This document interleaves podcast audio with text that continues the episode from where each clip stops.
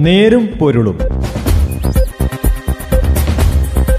സാമൂഹിക വിഷയങ്ങളുടെ ഒരു നേരാവിഷ്കാരം.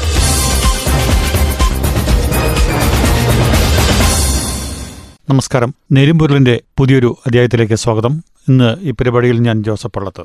കോവിഡ് മഹാമാരി പൊട്ടിപ്പുറപ്പെട്ടിട്ട് ഒരു വർഷം കഴിഞ്ഞിട്ടും തീവ്രത കുറയുന്നില്ലെന്ന് നമ്മൾ മനസ്സിലാക്കണം. അത് കൂടുതൽ ആശങ്ക ഉളവാക്കുന്നതുമാണ്. കോവിഡ് പെരുമാറ്റച്ചട്ടത്തിൽ നിന്ന് നമ്മൾ പിന്നോട്ട് പോകരുത്. ഇതാണ് ഇന്നത്തെ നേരുംപൊരുളിന്റെ വിഷയം. കേന്ദ്ര സർക്കാർ ഞായറാഴ്ച മഹാരാഷ്ട്രയും കേരളവും അടക്കമുള്ള സംസ്ഥാനങ്ങൾക്ക് അയച്ച കത്തിൽ പ്രതിരോധ പ്രവർത്തനം കർശനമാക്കുന്നതിന് പ്രത്യേക നിർദ്ദേശം നൽകിയിരിക്കുകയാണ്. ആദ്യഘട്ടത്തിലുണ്ടായ കരുതൽ രോഗം വ്യാപകമായി കൊണ്ടിരിക്കുന്ന ഏതാനും ആഴ്ചകളായി ഇല്ലാതായിരിക്കുന്ന സാഹചര്യത്തിലാണ് മുന്നറിയിപ്പ് രൂപത്തിലുള്ള കത്തയച്ചിരിക്കുന്നത്.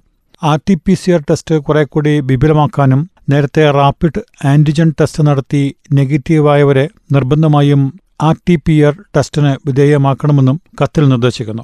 നിരീക്ഷണം ശക്തിപ്പെടുത്തുകയും പകർച്ച സാധ്യത തടയുന്നതിനുള്ള മുൻകരുതൽ നടപടിയെടുക്കുകയും വേണമെന്നും നിർദ്ദേശിച്ചിരിക്കുകയാണ്. ഇത്തരമൊരു കത്ത് കേന്ദ്ര സർക്കാർ കേരളത്തിനും മഹാരാഷ്ട്രയ്ക്കും അയച്ചത് രോഗപ്പകർച്ചാ നിരക്കിൽ ഗണ്യമായ കുറവില്ലാത്ത സാഹചര്യത്തിലാണ്.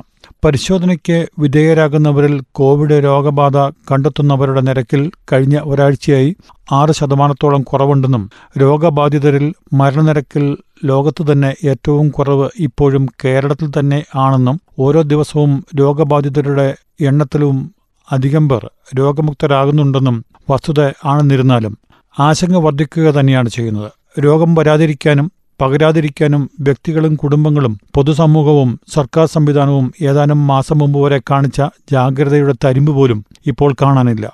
വൈറസിന്റെ ജനിതക വ്യതിയാനം പ്രത്യേകം ശ്രദ്ധിക്കണമെന്നും കേന്ദ്രത്തിന്റെ കത്തിൽ നിർദ്ദേശിക്കുന്നുണ്ട്. മഹാരാഷ്ട്രയിൽ കഴിഞ്ഞ ദിവസം കണ്ടെത്തിയ വൈറസ് വകഭേദം കൂടുതൽ അപകടകാരി ആണെന്ന നിഗമനത്തിലാണ് ഐ നിലവിൽ രാജ്യത്തെ ആകെ കോവിഡ് രോഗികളിൽ നാലിൽ മൂന്ന് പേരും കേരളം മഹാരാഷ്ട്ര സംസ്ഥാനങ്ങളിൽ നിന്നുള്ളവരാണ്. രാജ്യത്തെ ശരാശരി കോവിഡ് പോസിറ്റീവ് നിരക്ക് ഒന്നേ പോയിന്റ് ഏഴ് ഒൻപത് ശതമാനമാണ്. കേരളത്തിൽ അത് എട്ട് ശതമാനത്തിനടുത്താണ്. രാജ്യത്താകെ ഒന്നര ലക്ഷത്തിൽ താഴെയാണ് ചികിത്സയിലുള്ള കോവിഡ് രോഗികളുടെ എണ്ണം. അതിൽ അമ്പത്തെട്ടായിരത്തിലധികം പേരും കേരളത്തിലാണ്. ഇവിടെ സമ്പൂർണ സാക്ഷരതയും ബോധ നിലവാരത്തിലെ ഉയർച്ചയും ആതുര ശുശ്രൂഷ സൗകര്യവും കാരണം താരതമ്യേന കൂടുതൽ പരിശോധന നടക്കുന്നു. മറ്റു ചില സംസ്ഥാനങ്ങളിൽ പരിശോധന കുറവാണ്. പരിശോധന സംബന്ധിച്ച കണക്കുകളിൽ തിരിമറിയുമുണ്ട്. എന്നെല്ലാമുള്ള പ്രസ്താവനകളിൽ ശരിയുണ്ടാവാം.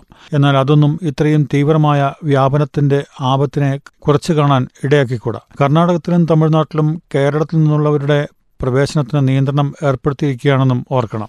നിയന്ത്രണങ്ങളിൽ അയവ് വരുത്തിയപ്പോഴേക്കും ആകെ കെട്ടഴിഞ്ഞ സ്ഥിതി എന്തുകൊണ്ടായി എന്ന് പരിശോധന നടത്താൻ തയ്യാറാകണം. പൊതുഗതാഗതം പുനരാരംഭിച്ചതും സിനിമയും വാണിജ്യ സ്ഥാപനങ്ങളും ഭാഗികമായി സ്കൂളുകളും തുറന്നതും പൊതു ആവശ്യത്തെ മുൻനിർത്തിയാണ്. എന്നാൽ തീരെ നിയന്ത്രണമില്ലാതെ കോവിഡ് പെരുമാറ്റച്ചട്ടങ്ങൾ പൂർണമായും കാറ്റിൽ പറത്തുന്ന തരത്തിൽ പെരുമാറിയത് രാഷ്ട്രീയ പാർട്ടികളാണ്. തദ്ദേശ തെരഞ്ഞെടുപ്പ് നടക്കുമെന്ന വിവരം പുറത്തുവന്ന ശേഷം എല്ലാ മുന്നണിയും വിവിധ റാലികൾ നടത്തുന്ന തിരക്കിലായി. പെരുമാറ്റച്ചട്ടം പാലിക്കുന്നുണ്ടോ എന്ന് നോക്കാൻ ചുമതലപ്പെട്ട പോലീസ് അതിന് നേരമില്ലാത്ത അവസ്ഥ വന്നു. സെക്ടറൽ മജിസ്ട്രേറ്റുമാരുമായി നിയോഗിക്കപ്പെട്ടവരും നിസ്സഹായരായി. ഒരു വാർഡിൽ ഒരു കോവിഡ് ബാധിതനുണ്ടെങ്കിൽ ആ വാർഡിനെ ആകെ കണ്ടെയ്ൻമെന്റ് സോണാക്കി അടച്ചിടുകയായിരുന്നു ആദ്യം. രോഗബാധിതൻ സ്വന്തം വീട്ടിൽ തന്നെ ചികിത്സയിൽ അഥവാ ക്വാറന്റൈനിൽ കഴിയുന്ന തരത്തിലേക്ക് സംവിധാനത്തിൽ മാറ്റം വന്നപ്പോൾ പേരിനുള്ള നിയന്ത്രണം പോലുമില്ലാതായി. നിയമസഭാ തെരഞ്ഞെടുപ്പ് അടുത്തതോടെ കോവിഡ് പെരുമാറ്റച്ചട്ടം പൂർണമായും വിസ്മരിച്ച് ആൾക്കൂട്ടങ്ങളെ സംഘടിപ്പിച്ച് മുന്നോട്ടു പോകുകയാണ് മുന്നണികൾ.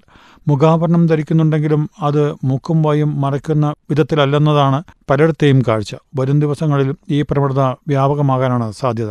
പൊതുസ്ഥലങ്ങളിലും വാഹനങ്ങളിലും വിപണികളിലുമല്ല മുഖാവരണം സാനിറ്റൈസർ ഉപയോഗം ശരിയായി നടക്കുന്നില്ല. തെരഞ്ഞെടുപ്പ് കാലമായതിനാൽ നടപടിക്ക് പോലീസും സെക്ടറൽ മജിസ്ട്രേറ്റുമാരും അറച്ചു നിൽക്കുകയാണോ എന്നും സംശയിച്ചു പോകും. രോഗവ്യാപന തീവ്രത കൂടുന്ന സാഹചര്യത്തിൽ കോവിഡ് പെരുമാറ്റച്ചട്ടം കർശനമായി നടപ്പാക്കിയേ തീരൂ. കേരളം ഉൾപ്പെടെ അഞ്ച് സംസ്ഥാനങ്ങളിലും കേന്ദ്രഭരണ പ്രദേശങ്ങളിലും ജമ്മുകാശ്മീരിലും കോവിഡ് ബാധിതരുടെ എണ്ണം കുതിച്ചുയരുന്നതായി കേന്ദ്ര ആരോഗ്യ മന്ത്രാലയം റിപ്പോർട്ട് ചെയ്തതാണ്. രോഗികളുടെ എഴുപത്തിനാല് ശതമാനത്തിലേറെ കേരളത്തിലും മഹാരാഷ്ട്രയിലുമാണ്. ആലപ്പുഴ ജില്ലയിൽ പ്രത്യേകം ശ്രദ്ധ വേണമെന്നും നിർദ്ദേശമുണ്ട്. അഞ്ച് അടിയന്തര നടപടികൾ നിർദ്ദേശിച്ച് ഈ സംസ്ഥാനങ്ങൾക്ക് കേന്ദ്രം കത്തെഴുതിയിട്ടുമുണ്ട്. R T P C R പരിശോധന കൂട്ടുക ആന്റിജൻ ടെസ്റ്റുകളിൽ നെഗറ്റീവായവരെ R T P C R പരിശോധനയ്ക്ക് വിധേയരാക്കുക രോഗവ്യാപനം രൂക്ഷമായ ജില്ലകളിൽ ശക്തമായ കണ്ടെയ്ൻമെന്റ് ഏർപ്പെടുത്തുക കർശന നിരീക്ഷണം ഏർപ്പെടുത്തുക കൂടുതൽ മരണം റിപ്പോർട്ട് ചെയ്ത ജില്ലകളിൽ ചികിത്സാ സംവിധാനം കൂടുതൽ കേന്ദ്രീകരിക്കുക എന്നിവയാണ് നിർദ്ദേശങ്ങൾ. എന്തൊക്കെയാണെങ്കിലും ഏതൊക്കെ രീതിയിലാണെങ്കിലും പണ്ടുണ്ടായിരുന്ന തരത്തിലുള്ള യാതൊരു തര മുന്നൊരുക്കങ്ങളോ അല്ലെങ്കിൽ ജാഗ്രതയോ നമുക്ക് ഇല്ല എന്നുള്ള കാര്യം ഒരു സംശയവുമില്ലാത്ത കാര്യമാണ്.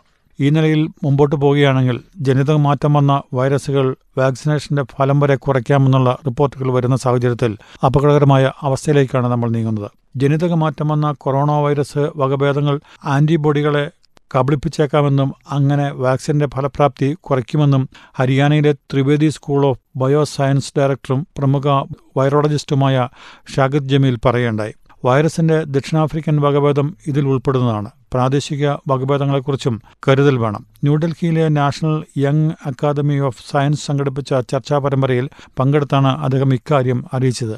ഇന്ത്യയിൽ നാലു പേരിൽ ദക്ഷിണാഫ്രിക്കൻ വൈറസ് വകഭേദം കണ്ടെത്തിയ കാര്യം നമ്മൾക്ക് ആശങ്കയുണ്ടാക്കുന്നത് തന്നെയാണ്. നല്ല കരുതലില്ലെങ്കിൽ വലിയ അപകടങ്ങളിലേക്കാണ് നമ്മൾ പോകുന്നത് എന്ന കാര്യം മറക്കാതിരിക്കുക. നെരുമ്പൊരുളിന്റെ ഇന്നത്തെ ഈ അധ്യായം ഇവിടെ അവസാനിക്കുന്നു. നന്ദി നമസ്കാരം. നേരും പൊരുളും.